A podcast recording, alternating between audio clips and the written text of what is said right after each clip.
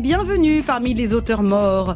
Notre mission de ce premier dimanche 2022, malmener les grands classiques qu'il nous fut permis de lire et que nous eussions aimé pleinement si d'esprit critique nous fussions dépourvus. Vous écoutez Livre et Châtiment, l'émission qui secoue la cour du roi Henri II avec amour et sans pitié, mais dans le respect du subjonctif plus que parfait. La dite cour d'Henri II rassembla jusqu'à 10 000 personnes ce dimanche. Nous sommes trois, mais cela vaut 10 000. Nous ne sommes que trois parce que Constance n'est pas là. Elle fait tapisserie, rendant indirectement hommage à la Renaissance, qui fut la grande époque de la moquette décorative accrochée au mur. Heureusement. J'ai avec moi celle qui a mis le feu à Chambord, puis à Chenonceau, puis Amboise, avant de jeter sa voracité blonde sur la maison de la radio. Bonjour Elodie Emery. Bonjour Clara Dupomono. Avec nous également, celle qui croit toujours que Guise, Montmorency et Valois sont des remplaçants du PSG, mais on lui pardonne, car elle a toujours aimé les légionnaires. Bonjour Liliane Roudière. Bonjour Clara. Le classique que nous dépiotassions aujourd'hui, vous allez devoir le deviner, chers auditeurs. On pratiquait le jeu des devinettes autour d'Henri II. Eh bien, au XXIe siècle, on pratique la question pour un championnette, autre divertissement prisé par la cour. Attention auditeurs, êtes-vous prêts? On y va. Je suis publié en 1678 de façon anonyme. Je raconte l'histoire d'une princesse mariée avec un gars bien, mais elle tombe amoureuse d'un autre gars bien. Or, au lieu de vivre une grande histoire, même adultère, elle refuse de céder au deuxième gars bien. Elle refuse non seulement de tromper son mari, mais surtout de vivre son amour, car le vivre, cela signifie l'user, le flétrir, le salir peut-être. Donc elle bataille contre ses propres sentiments, ce qui a l'inconvénient de tuer son mari. Quand ce dernier comprend que sa femme en aime un autre, il ne s'en remet pas même veuve. Notre princesse conduit le gars numéro 2 qui s'était pourtant dit chic, la voie est libre, mais non. La princesse lui assène, je cite, Les passions peuvent me conduire, mais elles ne sauraient m'aveugler. Elle termine seule, mais en repos, mot important le repos qui revient beaucoup dans ce livre. Je suis, je suis, je suis, mais je sais, j'ai dit princesse, alors chers auditeurs, vous avez pensé Clara Dupont-Mono, allô, allô, vil flatteur. La princesse de Clèves de Madame de Lafayette. Livre et châtiment. Clara Dupont-Mono sur France Inter. Quand la princesse de Clèves paraît, personne ne sait que c'est donc Madame de Lafayette qui l'a écrit, elle se cache. Car Madame de Lafayette avait une vie extérieure intense, elle était très mondaine, très diplomate, politique en quelque sorte. C'était un peu la Ariel Dombal euh, du XVIIe siècle. Et ce qui est génial, c'est qu'une tête froide est toujours écrite sur les cœurs chauds. Car ces livres obéissent toujours au même schéma. Une femme bien mariée tombe amoureuse d'un autre homme. Tantôt elle résiste, tantôt elle cède. Mais c'est toujours le même schéma. Il faut lui reconnaître de la constance, ce qui compense la nôtre, absente aujourd'hui. Pour nous accompagner dans ces méandres du cœur, j'ai avec moi une spécialiste, un prix Renaudot encore tout tiède pour premier sang. Bonjour Amélie Nothomb. Bonjour Clara.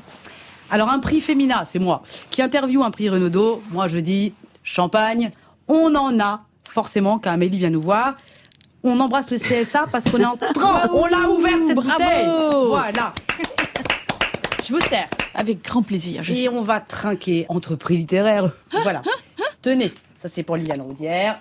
Avec modération. Alors, il y a une jurisprudence ne tombe. J'ai tout à fait le droit de boire du champagne dans les médias. C'est comme euh, Gainsbourg et la cigarette. Super. Voilà, on considère que je suis tellement, merci, incapable de m'en passer, qu'il faut adapter la loi à mon, à, à mon passage. Mais ça, c'est très bien. On trinque à nos auditeurs, à 2022, et à Amélie Nothomb, et à la littérature. À la littérature. Quel bonheur. Alors, Amélie Nothomb, pourquoi dit-on que La Princesse de Clèves est le premier roman d'analyse psychologique? Est-ce que ça veut dire qu'avant elle, il n'y en avait pas? Je ne dirais pas qu'avant il n'y en avait pas, mais c'est la première fois que c'est à ce point tordu. Il y a un écart extraordinaire entre les déclarations de la princesse et ce qu'elle fait. Si, elle, bien sûr, elle est constante dans sa fidélité, mais elle dit qu'elle veut ne pas se laisser gouverner par les passions. Mais tout ça, c'est parce que sa mère lui a dit au début du roman, ma fille, tu seras fidèle. Elle ne le dit ni à son mari, ni à son amant, ni à aucun moment, mais nous, lecteurs, nous le savons, nous, sommes les seuls à avoir le privilège de savoir que tout ça, c'est parce que sa mère lui a dit, eh bien, ma petite fille, tu seras fidèle à ton mari, quoi qu'il advienne. Donc ça veut dire que c'est juste une princesse obéissante. Je crois que c'est plus compliqué que ça. Elle est subtile, cette princesse. Elle est amoureuse de Nemours, mais au dernier degré. C'est une histoire brûlante. Alors, le, duc de Nemours, pour nos auditeurs, c'est le gars bien numéro 2. C'est le gars bien numéro 2. Voilà, le, le potentiel amant qu'elle n'aura jamais. Oui. Et je pense que, en plus, un instinct l'avertit que si elle cède à Nemours, elle va faire foirer la plus grande histoire de désir de tous les temps. Bon, c'est très tordu tout ça, mais elle ne le dit pas. Jamais elle ne dit oui, je, ne me cède pas à Nemours pour l'allumer encore plus. Mais c'est quand même ce que le lecteur ressent.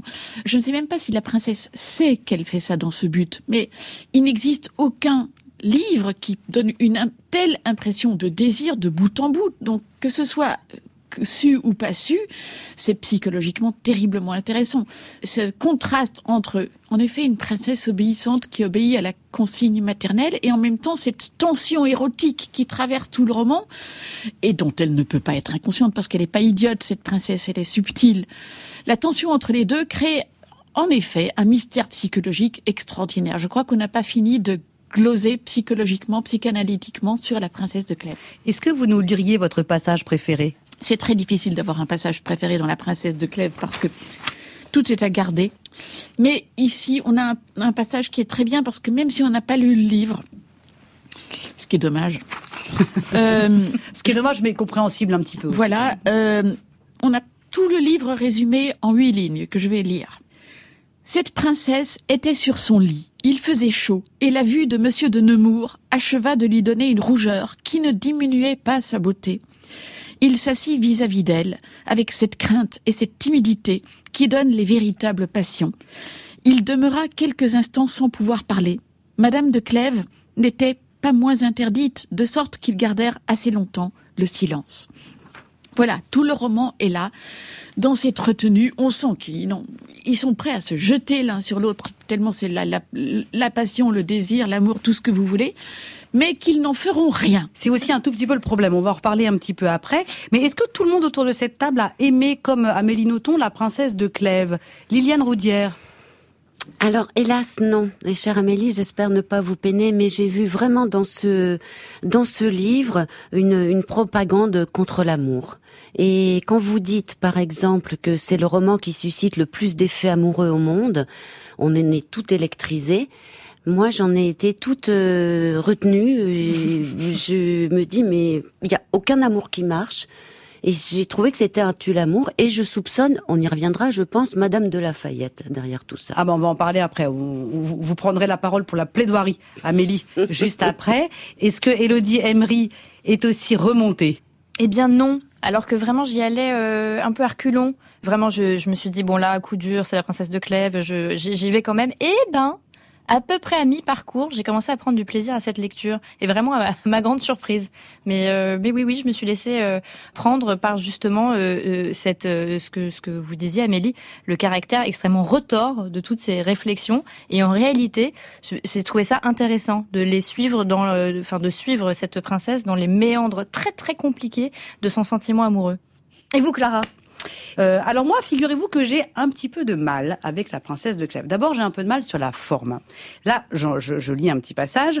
L'on voudrait qu'elle suce qu'il n'y a point de beauté dans quelque rond qu'elle pût être, que l'on ne regarda avec indifférence et qu'il n'y a point de couronne que l'on voulut acheter au prix de ne les voir jamais.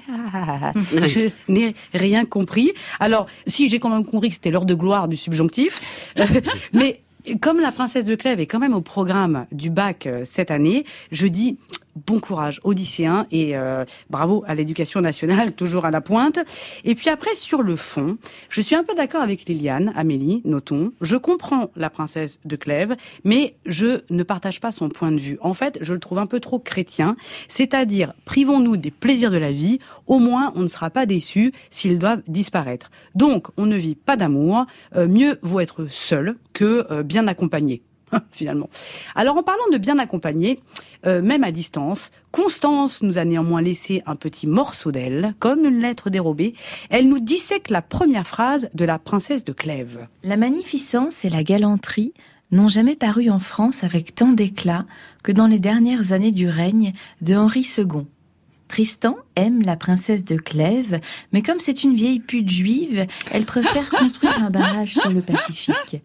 Il a malheureusement un accident de voiture avec sa décapotable sur la route de Saint-Tropez en voulant éviter un flacon qui dessine des moutons.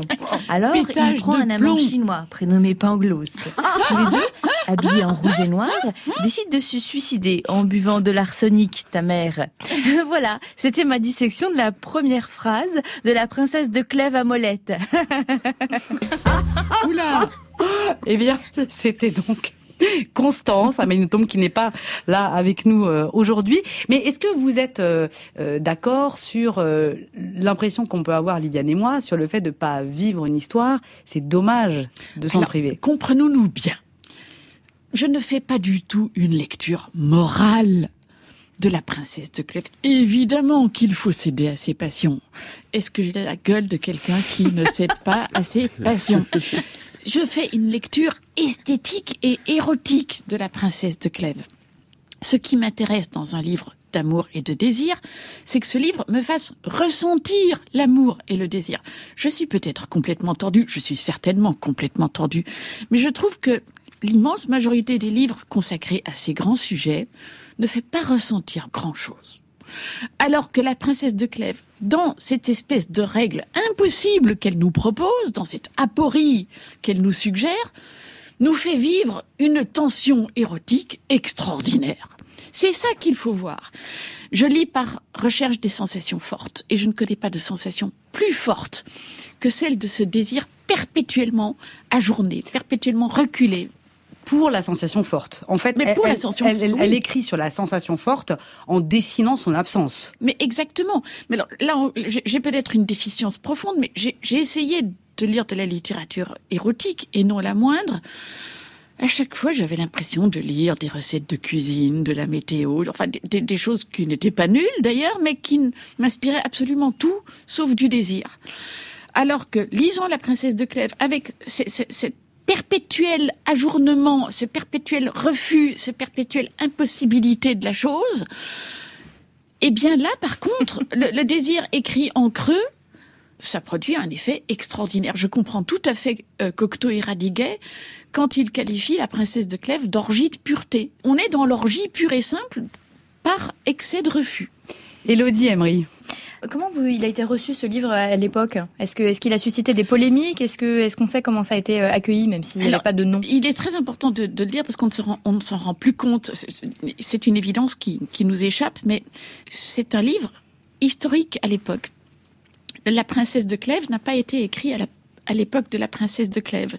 C'est écrit à la fin du XVIIe siècle. Il y a un, un- un grand recul temporel 100 ans, c'est ça? 100 ans de recul tard, ouais.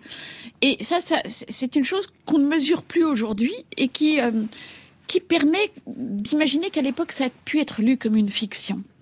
Pas du tout comme un précepte moral, mais comme une espèce de, de livre de science-fiction érotique. Je ne sais pas exactement comment il a été reçu. Déjà, il a été reçu, ce qui est pas mal. Si on écrivait La princesse de Clèves aujourd'hui, je ne suis pas sûre que ce livre serait reçu parce qu'aujourd'hui, on lit trop en termes de euh, j'adhère, j'adhère pas, euh, je fais ou je fais pas. Bon, la question n'est pas de savoir si on, adhère à la morale proposée par la princesse de Clèves, mais si on ressent le trouble extraordinaire vécu par ces deux personnages. Mais je disais que, que à l'époque, il y avait eu aussi un, débat pour savoir si c'était vraisemblable ou pas qu'une femme avoue à son mari qu'elle était attirée par un autre et que vraiment il y avait eu euh, voilà euh, des débats assez assez vifs autour de cette question de la vraisemblabilité. Alors quand j'entends ça, ça me console parce que je trouve que ce débat est tellement stupide qu'il me rappelle les débats d'aujourd'hui. Ah bah voilà. Qu'est-ce que ça peut faire que ce soit vraisemblable ou non? Bien sûr que c'est invraisemblable, encore qu'il y a certainement des femmes assez tordues pour faire des choses pareilles. Mais ça, oui, c'est certain. pas Tout Elles existe. sont jeunes, dans ce cas-là, je pense. Tout existe, Au bout hein. d'un moment, on le fait Tout plus. existe. Mais si elle le fait, par, par contre, une chose est certaine, c'est que si elle le fait vraiment, elle est d'une perversité extraordinaire. Le, le fait que la princesse de Clèves dise je suis je, je vais vous avouer ce qu'une femme n'a jamais avoué à son mari, soi-disant sous, sous, sous couleur d'hon- d'honnêteté et de vertu, mais quelle salope Mais quelle salope C'est d'autant plus dégoûtant que on sait qu'elle n'en fera rien, qu'elle ne va rien faire Mais avec Namur. quand même, ouais. Mais donc elle va quand même gâcher la vie de son mari Tout ça pour ne même pas le tromper, pour ne même pas rendre un Mais seul pour homme heureux. l'aide dans- à rester dans le droit chemin. Non, pas du tout. Je, je suis absolument persuadée Oui, qu'elle ne c'est le ça dit qui est pas du présenté, tout. mais en fait, c'est Je suis persuadée qu'elle ne le dit pas du tout dans le, dans le but de, de rester dans le droit chemin, mais pour incorporer quelqu'un de plus dans son espèce de fiction érotique monstrueuse. Alors, ce qui est intéressant quand je vous écoute, Amélie Nothomb, c'est que on se souvient que la princesse de Clèves est d'une presque trop grande transparence vis-à-vis de son mari, Oui. alors que Madame de Lafayette était surnommée le brouillard. Oui. Donc, on se dit intuitivement, euh, c'est exactement l'inverse. Mais pourquoi est-ce que Madame de Lafayette était-elle surnommée le brouillard? Alors, je ne le sais pas exactement, je ne connais pas très très bien sa vie. Le, le simple fait que dans La princesse de Clèves et puis après ça dans La princesse de Montpensier, elle écrive à ce point tout et son contraire, donne quand même un petit peu une idée psychologique du personnage. C'est une femme qui écrit qui écrit l'amour comme elle écrirait des propositions mathématiques. Elle ne se livre pas. Elle examine des, des hypothèses qu'elle développe brillamment et avec un pouvoir érotique extraordinaire que la femme se donne ou qu'elle ne se donne pas, hein, parce que la princesse de Montpensier aussi, c'est un livre brûlant et, et d'un- impact érotique extrême. Quant à savoir, vous êtes peut-être plus au courant que moi, euh, Clara. Moi, je ne sais pas ce qu'elle faisait au juste, Madame de Lafayette, dans sa vie privée. Je... Elle s'est mariée tard, elle a, elle a eu Elle des enfants, deux enfants. deux enfants, deux garçons.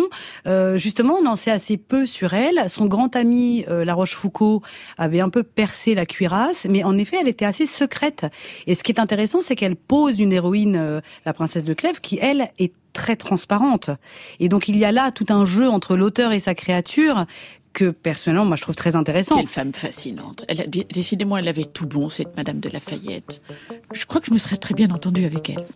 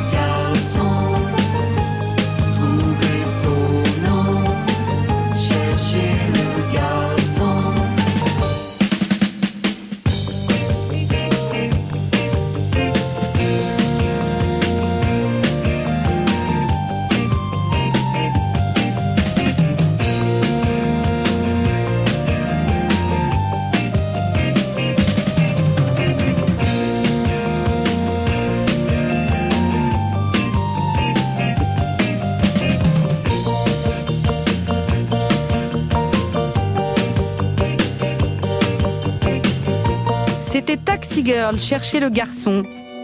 France Inter. Livre et châtiment.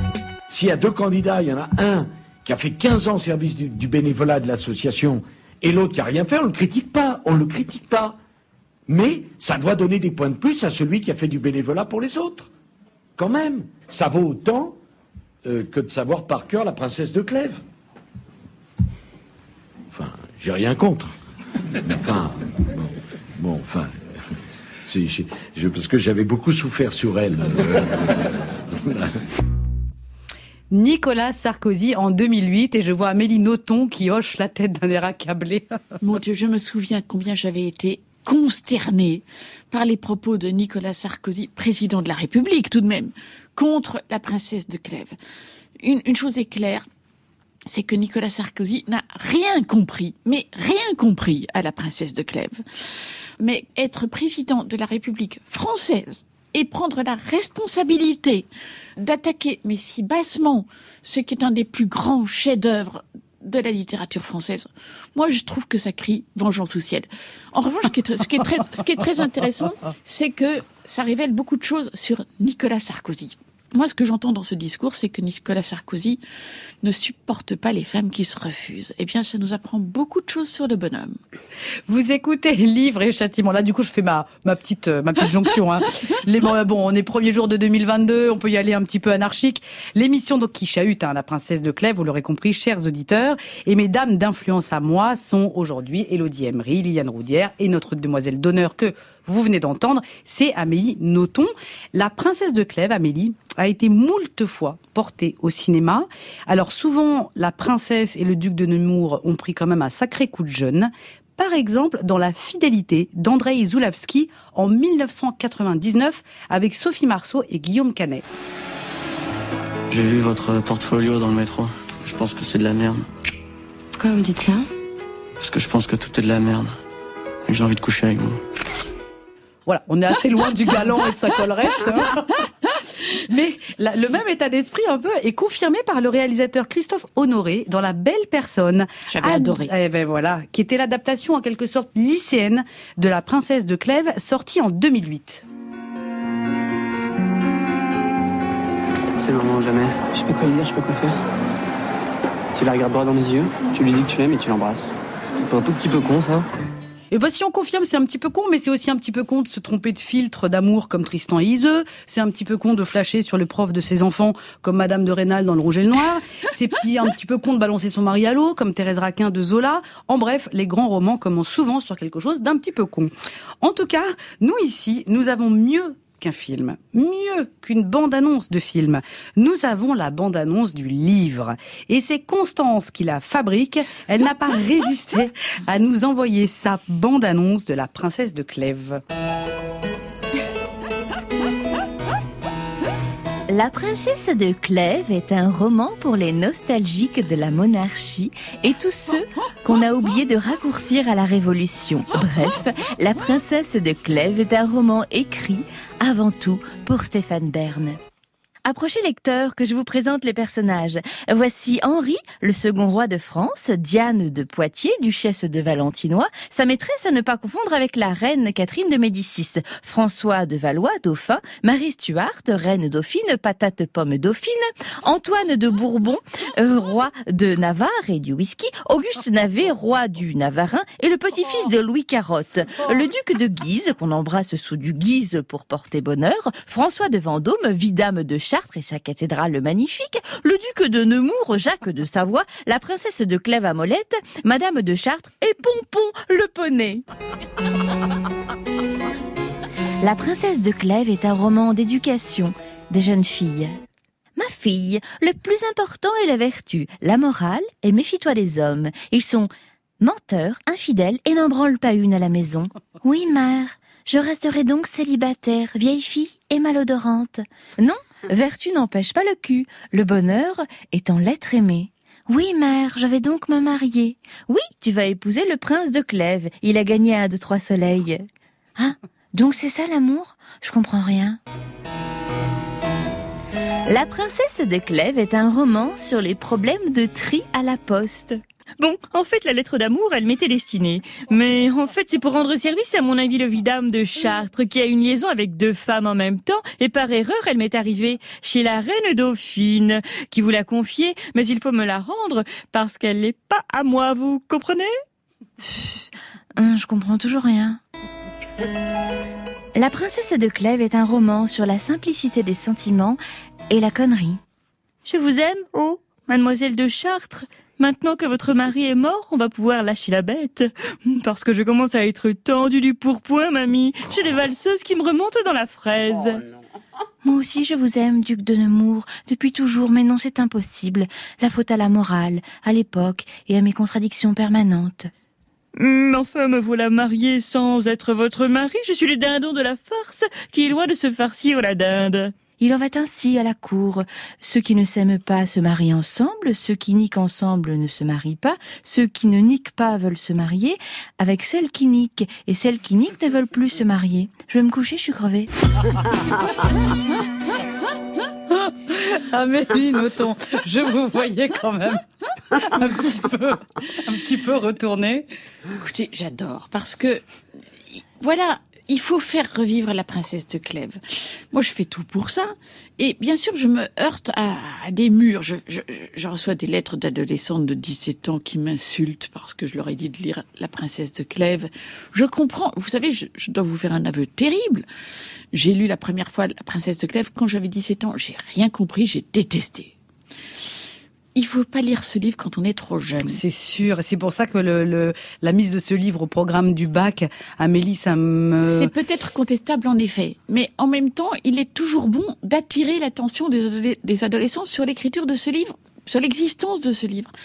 Parce que ils vont peut-être faire comme moi. Moi, j'ai relu ce livre la première fois quand j'avais 30 ans. Mais parce que vous n'aviez pas été écœuré. Il faut faire attention Oui. aux classiques, C'est parce vrai. que souvent après vous pouvez développer une euh, classicophobie qui fait que vous. Oui, c'est très dommage. Et vous avez été tellement, c'est un peu humiliant de pas du tout comprendre un texte. On reste à la Oui. porte d'entrée. On vrai. a l'impression qu'il se déploie sans nous. Il y a un sens caché qui nous échappe complètement. Ça nous ramène aussi à une forme d'ignorance. Et du coup, c'est très désagréable. Liliane Roudière. D'autant que l'entrée dans ce livre est très compliquée. Il y a plus d'une vingtaine ou d'une trentaine de pages qui font état de, le, de, De la cour. de la cour à ce moment-là, des, des rois, etc. Donc je- je pense beaucoup aux profs de français pour contextualiser tout ça avant qu'on arrive au cœur de, de justement de l'amour. Et d'ailleurs, la princesse, elle facile. arrive après cette longue description, et quand elle surgit, il y a cette phrase Il apparut alors une beauté à la cour. Et c'est Mm. vrai, Amélie, que le, le livre aurait pu commencer comme ça, avec cette phrase Il apparut alors une beauté à la cour. À votre avis, pourquoi est-ce que Madame de Lafayette a décrit en profondeur comme ça la cour? Quel est le rôle de cette cour? Je vais vous parler à cœur ouvert, chère Clara. Je ne sais pas pourquoi Madame de Lafayette a fait ça, mais personnellement, j'aime énormément les insipides brumeux. C'est-à-dire les, les commencements de livres qui ne ressemblent pas à un commencement de livre. On lit sans même se rendre compte qu'on commence à lire. Quelque chose s'installe sans qu'on sache pourquoi. Et il, fa- il faut un certain temps pour se rendre compte que il est en train de se passer la plus énorme chose de tous les temps, la plus énorme chose de tous les temps, à savoir le duc de Nemours rencontre la princesse de Clèves. Je ne fais jamais ça avec mes livres. Pourquoi? Parce que j'en serais bien incapable. Je trouve admirable les livres qui commencent sans même qu'on s'en rende compte. C'est vrai, on s'installe dans cette lecture en se disant tiens, ça a l'air confortable. Mais de- famine de rien, ça installe la tyrannie de l'apparence. Bien sûr, mais c'est même pas ça qui est important. C'est- vous savez, c'est vraiment une question de musique. hein. On lit avec ses oreilles avant de lire avec son cerveau. Bon, moi je suis auditrice de métal. Le métal a tendance à commencer violemment. Là, on a affaire à une toute autre sorte de musique. C'est une musique qui commence comme la guerre des cent ans. On ne sait pas que ça commence. On ne sait pas où se trouve le début. Mais quand on s'en rend compte, c'est la guerre. Vlan, c'est la violence, c'est la guerre. Il n'y a pas de quartier, on voit bien ce qui va se passer. Le duc de Nemours est fou amoureux de la princesse de Clèves. Et pas de quartier, elle va le faire souffrir, mais au dernier degré. C'est bien pire qu'une allumeuse. Une allumeuse, c'est charmant. La princesse de Clèves, c'est pas une allumeuse, c'est un assassin. Et, Elle va tuer cet homme-là. et c'est peut-être aussi quelque chose d'autre. Euh, Élodie Embry, vous aviez une question là-dessus Oui, je me disais la princesse de Clèves, euh, en fait, elle fait ce qu'elle veut dans ce livre. Elle ne, elle ne se marie pas avec l'homme dont elle est amoureuse, avec le prince charmant. Elle ne fait pas d'enfant avec le prince charmant, donc ça se termine pas du tout comme on a l'habitude. Et d'ailleurs, elle fait pas d'enfant, ça va pas de soi quand même euh, à cette époque-là. Est-ce qu'on peut dire que la princesse de Clèves est un roman féministe? Je pense que oui, parce que c'est vraiment cette femme qui mène la danse, une danse macabre, une danse terrible. Mais voyons l'énorme triomphe de la princesse de Clèves. Elle est à l'origine du plus grand désir de tous les temps. Un désir qui terminera dans la frustration la plus abjecte, la plus inhumaine. Mais tout de même, elle l'a fait naître et elle l'a fait durer un- nombre de siècles extraordinaire, puisque nous sommes ici, euh, je ne sais pas combien de siècles plus tard, et je suis toujours sous le coup de cet érotisme. Liliane Roudière, vous aviez une question qui tâche un peu.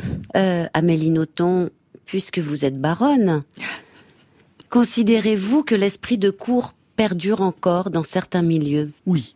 Je pense que dès qu'il y a groupement humain autour d'une personne qui attire l'attention pour Dieu sait quel motif, il y a cours. Il n'y a pas du tout besoin de noblesse pour qu'il y ait cours. Il y a besoin de, darwinisme social pour qu'il y ait cours. Le darwinisme social existe dès qu'il y a un groupement d'êtres humains. Que nous propose le darwinisme? Il s'agit de survivre de survivre, de préférence en évinçant les autres. C'est épouvantablement violent. Le désir, il n'est pas question d'autre chose. Il s'agit d'être la personne qui écartera tous les prétendants pour mettre sa petite graine et pour assurer sa survie d'une autre façon. Alors à un moment dans La Princesse de Clèves, la confiance que manifeste euh, Monsieur de Clèves euh, à sa femme aide presque cette dernière à résister à son amant. Je vous dis ça parce que j'espère que vous ferez pareil, Amélie Nothomb, que la Vous que tendresse, résiste à non non, vous allez voir, que la tendresse que vous éprouvez pour nous euh, vous aidera à résister à l'indignation, car c'est le moment dans cette émission où Elodie Emery se demande quel passage on pourrait sauter dans La Princesse de Clèves? Non, mais là, pour le coup, euh, Clara, je suis vraiment contente. Euh, Amélie Nothomb, je suis contente. Allez nous dire, je suis contente parce que pour une fois, je ne suis pas la seule à dire qu'il faut sauter des pages. Tout le monde est OK.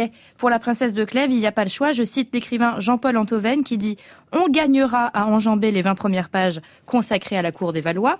Je cite encore l'écrivaine Marie Dariussec qui dit Les 20 premières pages étaient comme une barrière infranchissable, 10 noms propres par ligne, 25 mariages, 50 alliances politiques. J'ai fini par sauter les pages c'est validé. c'est bon. Donc on y va, on saute, on saute au moins les 20 premières pages, on a bien compris, qui sont de toutes les manières aussi incompréhensibles qu'un numéro de Voici dont on ne connaît pas les protagonistes. Et quand on ne connaît pas les protagonistes, on s'ennuie. On n'arrive pas à se sentir concerné. Et après, comme dans Voici, quand on veut bien se donner un peu de mal et persister dans sa lecture, on s'habitue. On s'habitue au superlatif d'abord. Jamais femme n'a eu tant de charme, jamais affliction n'a été si vive, jamais douleur n'a été pareille à la sienne. Les personnages de la princesse de Clèves en font des tonnes. Ils sont en mode Sarah Bernard à tous les étages. Ils disent l'on ne peut être plus surpris que je le suis à tout bout de champ. Il meurt d'amour, mais genre littéralement il meurt Ah d'amour. hein. Euh, le, le mari de Madame de Clèves donc meurt à la seule idée que peut-être sa femme a cédé à, à Monsieur de Nemours alors que non, elle n'a pas cédé. Il y en a pas un dans ce livre pour dire bon venez les gars, on parle d'autre chose, même dix minutes. On fait une pause, on fait un... pas un. Ils sont embourbés dans leur histoire d'amour rocambolesque. Alors certainement parce qu'ils s'ennuient à la cour, à la cour. hein, Il ferait mieux de bosser un peu, ça les occuperait. Mais en tant que lecteur, on s'habitue, voire on s'attache. Et de même qu'on se met à racheter, voici tous les vendredis, on finit par retrouver les aventures de la princesse de Clèves avec plaisir. Vous verrez, c'est très étonnant et c'est une très grande lectrice de Voici qui vous le dit. Merci. Magnifique. Elodie Emery, alors qu'en plus sur le fond vous n'êtes pas d'accord parce que vous aimez ces 20 premières Mais pages. je les adore. Voilà. Mais cela dit, c'est pas complètement faux, euh, Amélie. Elodie parlait du style qui est pas très facile. Le langage allusif, je cite, c'était lui qu'elle ne haïssait pas. Bingo litote. Et puis les superlatifs, les euphémismes. À votre avis, est-ce que c'est ce style qui est peut-être un peu responsable de la réputation livre difficile de la princesse de Clèves? Sûrement, c'est vraiment ce que la préciosité a accompli de plus extraordinaire. La préciosité, par définition, c'est très difficile, c'est extrêmement chantourné, c'est baroque au dernier degré. Moi, j'ai envie de dire aux gens, bon, quand on mange des langoustines, est-ce que c'est pas bon? C'est très compliqué à manger. C'est vrai.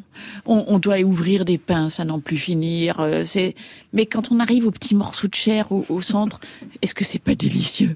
Donc la princesse de Clèves et la langoustine. C'est la langoustine de la Voilà, littérature. de la On sort du réveillon. Vive les langoustines et bonne année. Et voici un petit cadeau pour Amélie Nothomb, amoureuse de métal.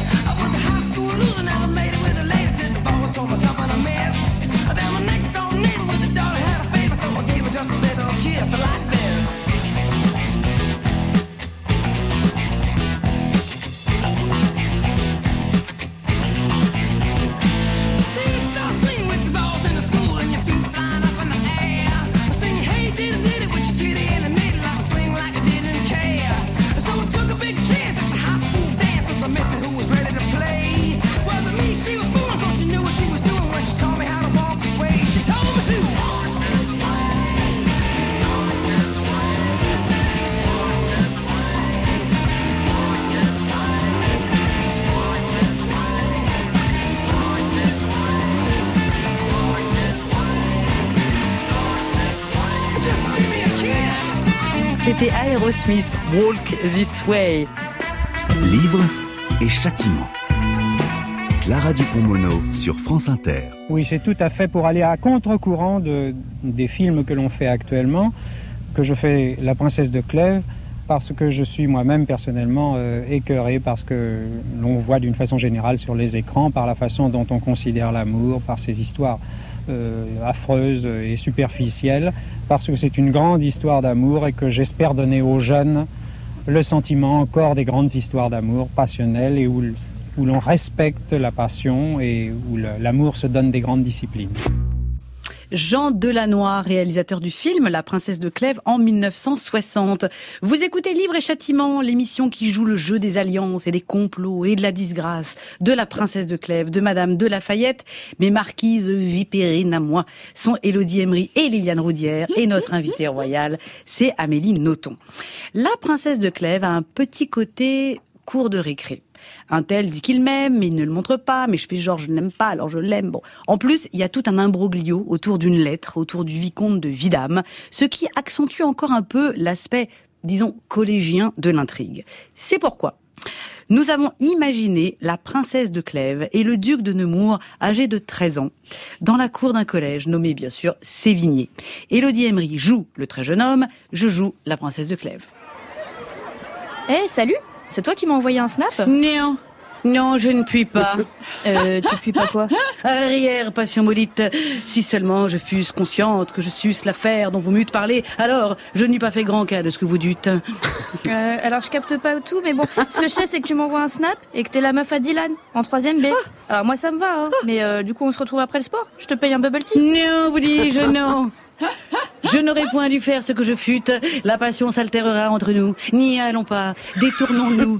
Oh, vertu, à moi, vertu. Ah, une ouverture? Non, à moi, vertu. Mais c'est quoi ça? C'est un nouveau bubble tea? Jésus, ce signal, c'est mon coup près. Adieu, juste en maths que vous prussiez conscience de cette impasse et que vous eussiez fût un peu plus simple au niveau du subjonctif par votre faute. Je suis un bécherel devenu fou. Euh, non, le sifflet c'est le cours de sport qui commence là. Fuyez, amis, je vais retrouver Dylan, car vous n'êtes point sans ignorer que j'infirme l'annulation de mes sentiments. Ok, bon, bah fallait pas m'envoyer un snap alors. Ce fut une erreur. C'est Vidame qui l'a envoyé, point moi. Vidame, en troisième D. N'approchassiez pas. Adieu, amis. Et euh, le bubble tea?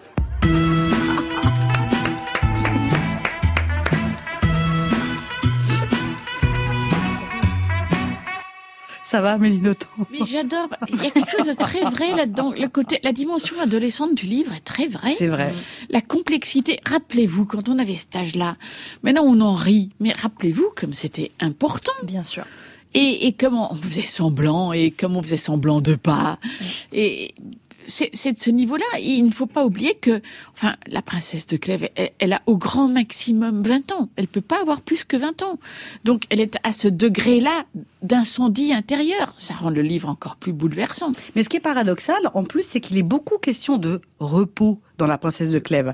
Euh, avec nous, avec cette émission, elle l'a perdu. Mais quand elle parle de la cour, elle dit « personne n'était tranquille ». Elle parle de tumulte. Et plus d'une fois, la princesse dit aspirer au repos. C'est quoi le repos, Amélie Nothomb? Qu'est-ce qu'elle entend par repos, la princesse de Clèves? Mais elle, elle- elle attend bien sûr ce, ce moment euh, qui ne lui arrivera pas de sitôt, où tout ceci se calme. Elle attend le moment où on- enfin on pense à autre chose qu'à sauter les uns sur les autres. La pauvre, elle- à l'âge qu'elle a, elle peut encore attendre très longtemps. hein. Et comme quoi, Madame de Lafayette, qui était une grande mondaine, si ça se trouve, elle avait cette vocation-là. D'ailleurs, elle le dit par rapport à l'amour, elle dit c'est assez que d'être. Et elle précise à son amie la marquise de Sévigné Je suis persuadée que l'amour est une chose incommode et j'ai de la joie que mes amis et moi en soyons exempts. Voilà. Donc il y a cette espèce d'aspiration au repos qui tranche avec le côté très mondain qu'avait Madame de Lafayette. D'ailleurs, la princesse de Clèves, c'est un peu comme Madame de Lafayette, elle est entourée hein, de personnages. Il y a des princes, des mademoiselles, il y a des chevaliers, des dauphins, des ducs, des maréchaux, des madames. Figurez-vous, Amélie, qu'il a fallu en choisir un parce que Liliane Roudière, son truc à elle, c'est le personnage secondaire qu'on a un peu oublié, qu'on met en arrière-plan et en fait qui est fondamental. Pour moi, en tout cas. Le personnage secondaire essentiel de ce roman, La princesse de Clèves, est son mari, le prince de Clèves. Il est l'homme parfait, le lover idéal, mais qu'est-il allé foutre au XVIe siècle et de surcroît dans la cour du roi? C'était sûr qu'il allait y passer. Un homme aussi moderne et tellement beau ne pouvait pas survivre à une telle époque. Imaginez, mesdames, d'aujourd'hui, la vie auprès de ce prince. Il vous aurait choisi par amour, et ce serait bien fiché de vos origines ou de votre condition sociale. Voyez, il tombe amoureux de mademoiselle de Chartres, sans savoir que c'est un bon parti. Donc, pas de complexe à avoir. C'est un homme qui vous aurait courtisé poliment, joliment, pas du genre euh, euh, tu me donnes ton 06 et qui ne vous aurait pas harcelé non plus comme ce gros lourdeau de Nemours, qui je pense aujourd'hui serait en garde à vue. C'est vrai, c'est Oui, vrai. Monsieur de Clèves aspire à un amour réciproque. Alors, il laisserait le temps de s'apprivoiser. C'est un homme pour lequel vous seriez tout, mais il vous foutrait une paix royale. Voyez comme il laisse la princesse de Clèves aller y venir comme elle veut, au XVIe siècle. Il fait confiance. Mon Jean-Claude qui me demande à chaque ting de ma messagerie euh, c'est qui? Ferait bien d'en prendre de la graine. C'est un homme qui saurait aussi voir que vous êtes allé chez le coiffeur, car il est un fin observateur. Il devine que quelque chose a changé chez sa femme. C'est un homme qui recueillerait vos chagrins et vos doutes avec bienveillance. Attention, il faut respecter son conjoint. Aussi, pas la peine de le tourmenter si vous avez juste un crush pour un collègue. Ne faites surtout pas votre princesse de Clèves qui se débarrasse de sa culpabilité sous couvert de vertu en confessant quelques battements de cœur pour un autre. Là, c'est la cata pour un couple. Mais quelle gourde cette princesse. Franchement, elle avait un bol de dingue d'avoir épousé ce garçon. Je ne sais pas ce que Madame de Lafayette avait en tête, mais sérieux, elle a donné de la confiture au cochon. Oui, je suis en colère, car de- depuis le début de Livre et Châtiment, c'est la première fois que je vois un homme, le prince de Clèves, qu'on aimerait enfin rencontrer sans crainte. Si la réincarnation existe, de grâce, cher prince, venez faire un tour par chez nous. Vous avez encore un peu peur? Je comprends. Chat échaudé craint l'eau froide. Mais je vous garantis qu'un homme tel que vous sera aimé du sol au plafond. PS. Je pense à un truc. Peut-être vous faut-il aller vers des femmes plus expérimentées que cette trop jeune princesse de Clèves. Je vous laisse mon 06. On peut en discuter si vous voulez. Merci Liliane Roudière. Amélie Nothomb, c'est vrai que Monsieur de Clèves, il a quand même une certaine prestance. Il dit, notamment en parlant du duc de Nemours, il dit un autre fait, ce que je n'ai pas pu faire. On est d'accord que classe internationale. C'est la classe internationale. C'est le côté irritant, il faut bien le dire, de cette princesse de Clèves. Elle a trouvé la perle rare et du coup, elle le néglige. Elle préfère se trouver un bad boy. Mais parce qu'elle est jeune. Un bad boy. C'est le duc de Nemours, le bad boy. Ah, ah, ah, ah. C'est parce qu'elle est jeune. Il y a un terme qui revient tout le temps dans le livre, c'est le mot galanterie, qui a l'air d'être tout un concept, parce que c'est pas exactement l'amour, c'est pas exactement la drague, c'est la galanterie. C'est un peu tombé en désuétude, on dit plus trop. C'est vrai qu'on ne le dit plus trop, mais je suis sûre qu'on le pratique encore. C'est c'est aussi ce qui fait que j'aime tellement votre pays, qui, je le rappelle, n'est pas le mien. C'est que je trouve que la galanterie y occupe encore une place exceptionnelle. La galanterie, qu'est-ce que c'est? C'est tout ce qui se passe quand on baisse pas, mais qu'on y pense. Hein? Et, Belle définition. Ouais. et tout ce À qui se passe, toute, les, toute la dimension, la de- dimension sociale des usages entre hommes et femmes, entre femmes et femmes, entre hommes et hommes, entre tout le monde. On va pas le faire parce qu'on peut pas le faire tout le temps, Ouais. mais on y pense quand même. D'accord. J'adore C'est ça, ça. la galanterie. Oui, d'accord. Dans ce Bah cas-là, ouais, on veut bien pratiquer. cool, hein. Exactement. Ouais, et nous, on pratique la galanterie avec nos auditeurs et on les embrasse. Maybe we pick up the pieces.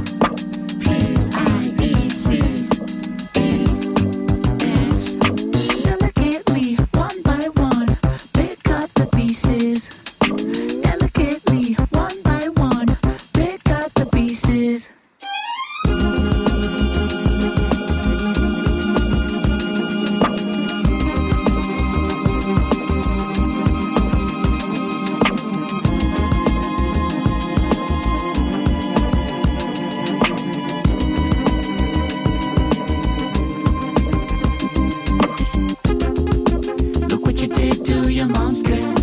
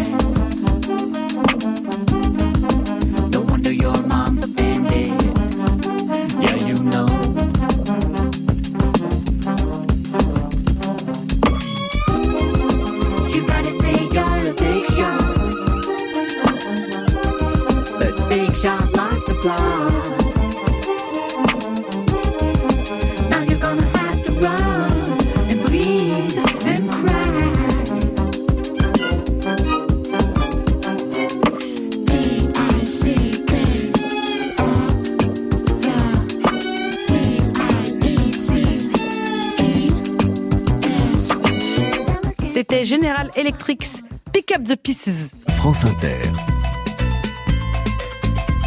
Livre et châtiment. C'est une grande gloire pour toutes les femmes qui écrivent de se dire que la princesse de Clèves fut écrite par une femme et qu'elle ne pouvait être écrite que par une femme. Germaine Beaumont en 1954 qui confirme un peu ce que vous disiez, euh, Amélie Nothomb. Vous écoutez Libre et Châtiment, l'émission qui fait la peau des galons et de leurs collerettes blanches, comme dans La Princesse de Clèves de Madame de Lafayette. Une pensée pour tous ceux qui n'auraient pas lu ou ne voudraient décidément pas lire La Princesse de Clèves. Pas de panique, Élodie Emery a pensé à vous. Que dire de La Princesse de Clèves dans un dîner en ville? Quand on ne l'a pas lu Et oui, c'est ma mission de service public. si vous êtes à un dîner et que d'un coup le sujet bascule sur la princesse de Clèves, première recommandation évidente, mais je le dis quand même, ne dites surtout pas que vous ne l'avez pas lu. Jamais. Au début des années 2000, c'était encore possible, mais depuis que Nicolas Sarkozy s'est moqué de la princesse de Clèves, depuis qu'il a sous-entendu que c'était une lecture pénible et inutile, le, sujet- le sujet est devenu extrêmement politique. Ne jouez pas avec ça, vous seriez exclu du dîner. hein. Donc la princesse de Clèves est devenue l'étendard de tous ceux qui défendent des valeurs nobles, l'érudition, la lecture, la passion des mots. À un moment, les gens bien portaient même un badge. Je lis la princesse de Clèves. C'est C'était je suis Charlie avant l'heure.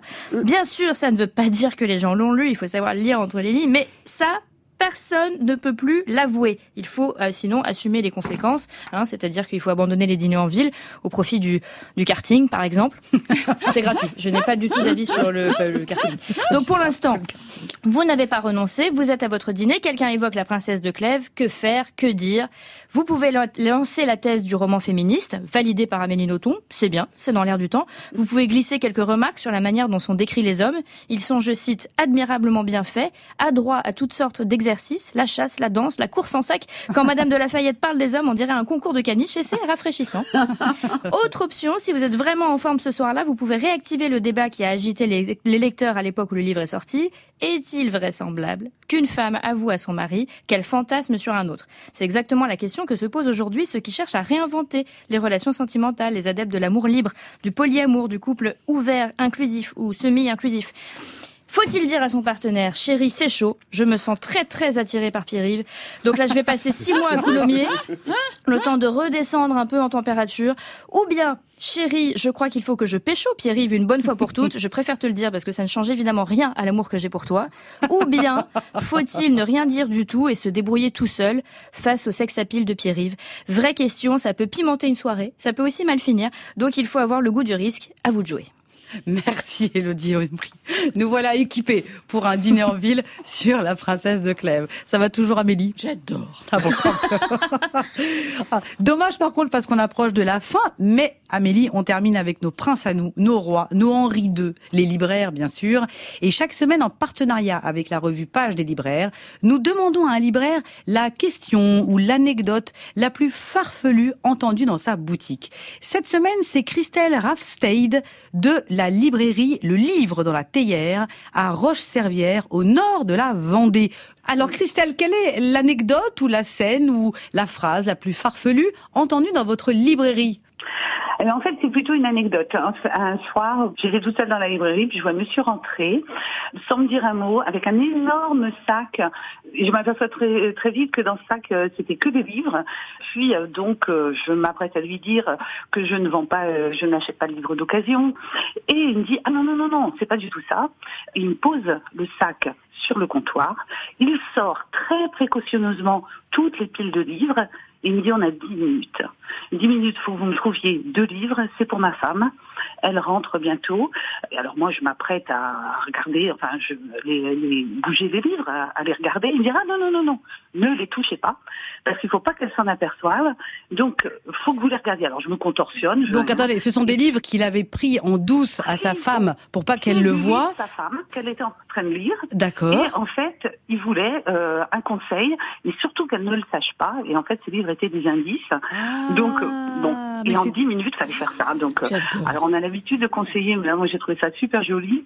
Alors, j'ai trouvé les fameux deux livres. Donc, mission accomplie. Il est revenu pour me remercier, pour me dire qu'elle avait été vraiment surprise. Je ne sais toujours pas si elle connaît l'anecdote, si elle sait qu'il a déménagé c'est comme magnifique. ça. C'est très joli. La chambre Mais à coucher. Voilà. C'était, c'était, c'est Monsieur de Clèves. C'est Monsieur de C'est- Clèves. Voilà, on a retrouvé Monsieur de Monsieur de Clèves. Il Voilà. est à Roche-Servière, au nord de la Vendée. Merci beaucoup, Christelle.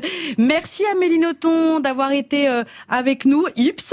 Je rappelle que votre premier sang, prix Renaudot, est paru chez Albin Michel.